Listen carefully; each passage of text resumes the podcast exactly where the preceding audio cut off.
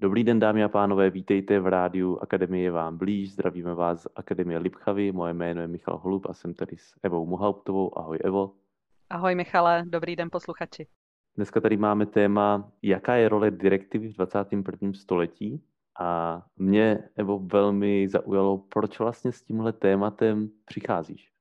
Mně tohle téma přijde důležitý. A přijde mi, že direktiva se proměňuje a protože v, v akademii se hodně zabýváme koučovacím přístupem, tak možná by mohla být otázka, jak do koučovacího přístupu patří direktiva. A já vnímám, že je pro mě direktiva jasnost, jasný směr, jasný cíl. A říkám jasně, čemu říkám ano a jasně, čemu říkám ne.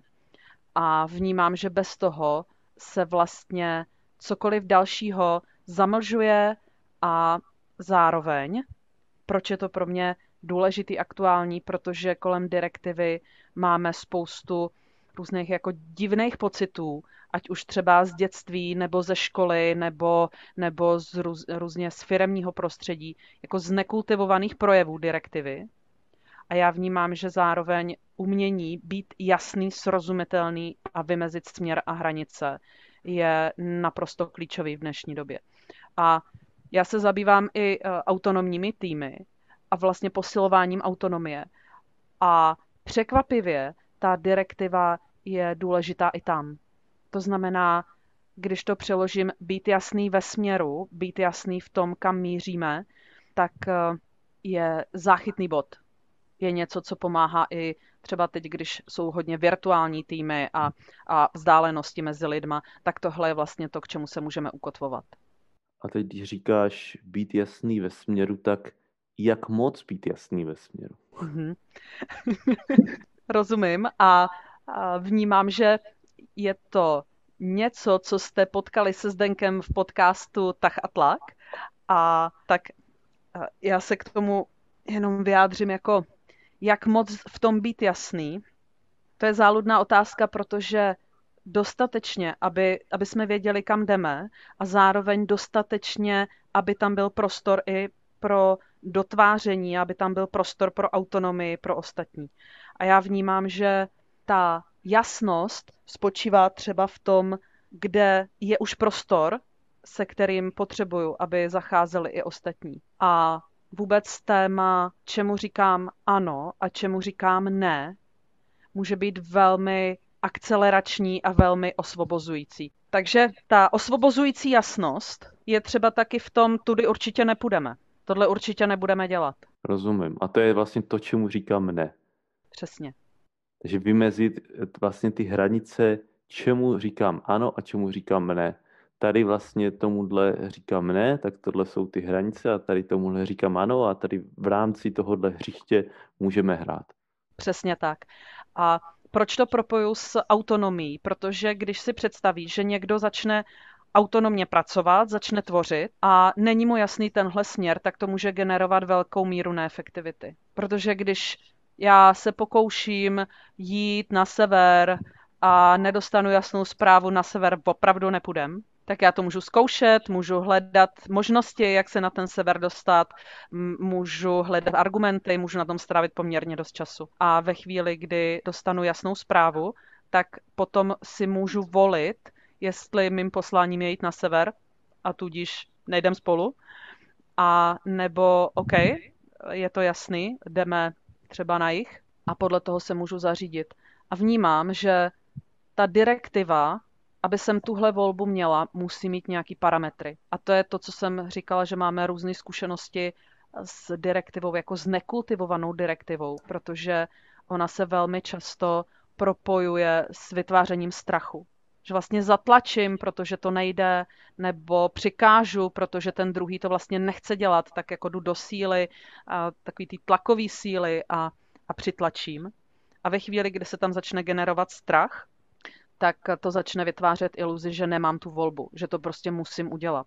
A v tu chvíli už to nejede na ten autonomní pohon a v tu chvíli už jsme vlastně v té, já pro sebe to nazývám jako direktiva eh, z minulého století. Že musím pohrobzit, vystrašit, zatlačit na sílu, aby ten druhý dělal to, co chci. A já vnímám, že v dnešní době, kdy se to jako zrychluje, co se týče informací, co, co se týče procesu, tak je velmi komplikovaný, náročný, řekla bych energeticky náročný pro obě strany vést tímhletím způsobem. A teď, když jsme v 21. století a bavíme se o direktivě v 21. století, tak co jsou ty parametry, ty direktivy v 21. století? Že umím dělat rozhodnutí, kudy ano, čemu říkám ano, čemu říkám ne. Vytvářet prostor, jsem v tom jasná. A já to tady budu propojovat ještě s emoční inteligencí a sociální inteligencí, protože to jsou dvě inteligence, se kterými hodně pracujeme a já potřebuji rozpoznávat, co ve mně to rozhodnutí dělá, protože někdy ta direktiva je ze zoufalství. To znamená, já mám strach, že toho nedosáhneme, nebo mám strach, že mě nebudeš poslouchat a proto zatlačím. Proto jdu do toho jako e, do, do té direktivy emoční, to znamená, jdu vlastně do, jako dělám to ze zdroje u sebe strachového. To je to místo, kde hraje roli ta emoční inteligence, abych to Přesně rozpoznal. Tak. Takže, díky, takže já potřebuji u sebe číst, z jakého zdroje v sobě to čerpám, z jakého zdroje vlastně ta moje jasnost pramení, aby to byla jasnost, která jde jako do, do tvorby, která jde do budoucnosti, a která jde do toho jako posilování, aniž by se musela vytvářet strach. A když tohle si přečtu u sebe, tak je tam ještě druhý krok, jak to přečte ten druhý protože jsou tam zase návyky, stereotypy i u druhé strany. Jestli to, co dávám jako jasnou zprávu, tak jestli je to přečtený bez strachu, jestli je to přečtený tak, jak já to chci vysílat, protože, a to je ta sociální inteligence, protože ta druhá strana to může vzít úplně jinak. A může to vzít, že tlačím nebo že chci potom člověku, aby dělal něco, co nechce. A teď nemyslím že ta direktiva 21. století je, že nutně musíme všichni dělat jenom to hezký, jenom jako to, co se mi líbí, protože někdy to může obsahovat. Tohle teď potřeba udělat a potřebujeme do toho jít. A třeba to nebude ani moc příjemný, ale potřebujeme to zvládnout. A já potřebuji v tom být jasná, že tudy vede cesta. Teď, když o tom mluvíš, tak to vidím jako kombinaci nějakého vztahu a nějaký přímosti.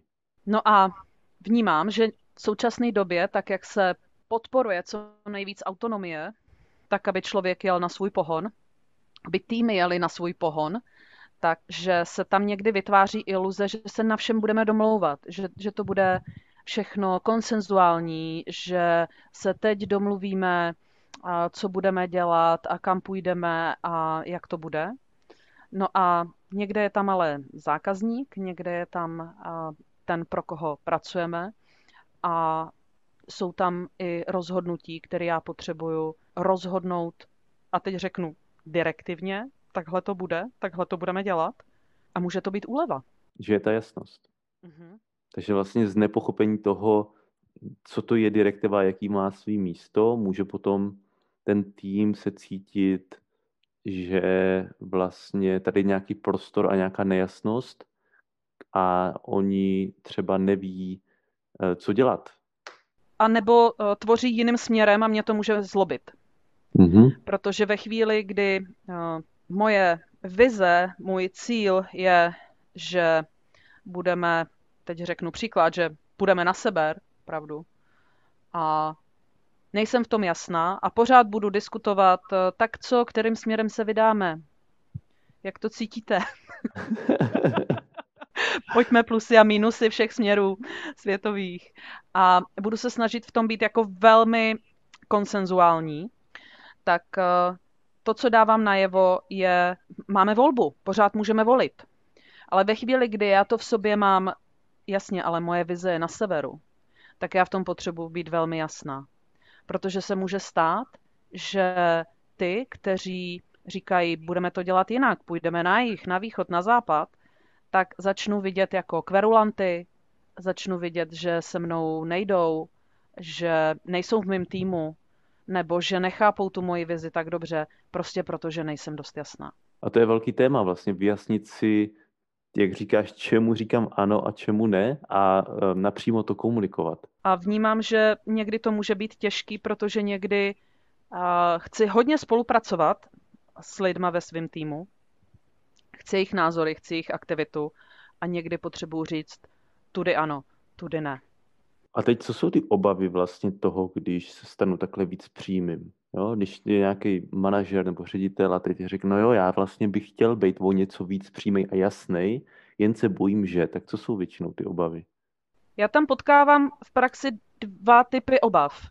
Jedno je, že, se, že to vezmeme jako osobně, že si tam promítneme emoce, které tam třeba ani nejsou, takže se na sebe začneme zlobit. A nebo jedna z obav je, co když ten člověk se mnou nebude chtít na sever, když budu takhle úplně jasná. Protože já slyším, že tak trochu chce jít na jich.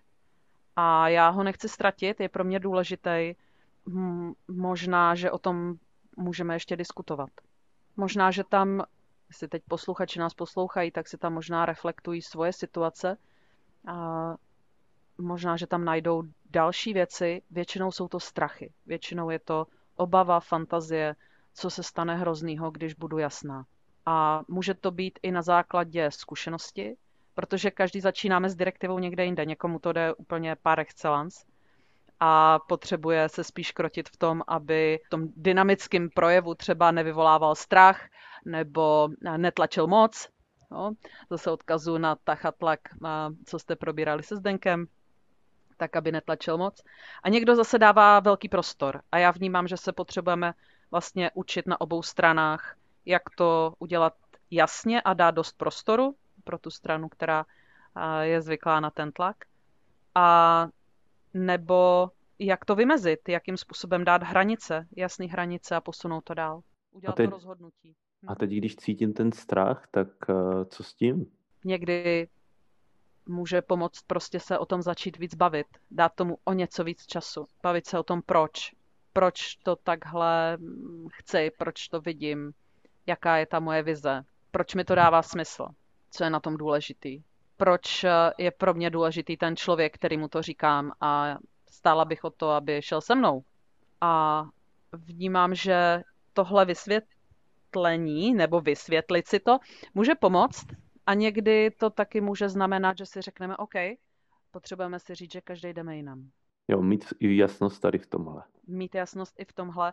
A někdy je to těžké rozhodování a zároveň může to být bez eh, osobních zátěží, bez strachů. A tohle rozhodování jde ve chvíli, kdy tam pořád vnímáme tu volbu. To znamená, když ta direktiva není ta strachová, když ta direktiva je jasná, a ten druhý člověk je pořád. Já tomu říkám homo sapiens sapiens, to znamená, že se mu prokrvují ty čelní laloky mozkový a, a je schopný vyhodnocovat tu situaci, což mimochodem se neděje ve chvíli, kdy tam je přítomen ten strach, tak většinou ten člověk má pocit, že nemá volbu. Takže ve chvíli, kdy ta direktiva je, že má ten druhý volbu, tak vlastně to vypadá, že to není tak snadný. Na druhou stranu si to můžeme hodně vyjasnit. Takže se tady vlastně dostáváme k tomu, že ta direktiva v tom 21. století má svý místo a to je udávání směru, nebo říkání, ano, tudy prostě půjdeme a čemu říct ano, čemu říct ne, eh, nastavování hranic. A udělat to způsobem, který vzbouzí chuť, je to výzva a není to strachová věc. A teď jak to udělat tak, aby to vzbuzovalo tu chuť. Já vnímám, že to je kouzlo mezi těmi, kteří se o tom baví, protože pro každého člověka to kouzlo, mám chuť do toho jít, je v něčem jiným a tam vnímám, že je ta sociální inteligence, jak jsem schopná s tím druhým se o tom bavit. To, co by mělo být jasný pro mě, tak proč já tudy chci jít a umět to sdělit. Umět sdělit, v čem je to kouzlo pro mě a podpořit toho člověka, aby si v tom hledal kouzlo pro něj.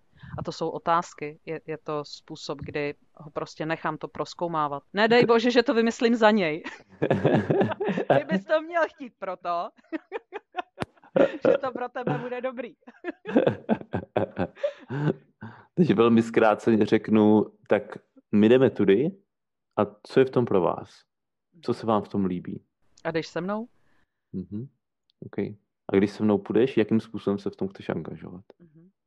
Tak jo, dobře. Tak skvělý. Eh, Evo, děkuji za tady tohle téma. Zda i další nakousnutí emoční inteligence a sociální inteligence, která patří do těch sedmi inteligencí, jak jsme zmínili dva, tři podcasty zpátky, tak jsem rád, že jsme otevřeli i, i ty další inteligence a těším se na další povídání. Já taky, díky Michale. Naschle. Naschledanou.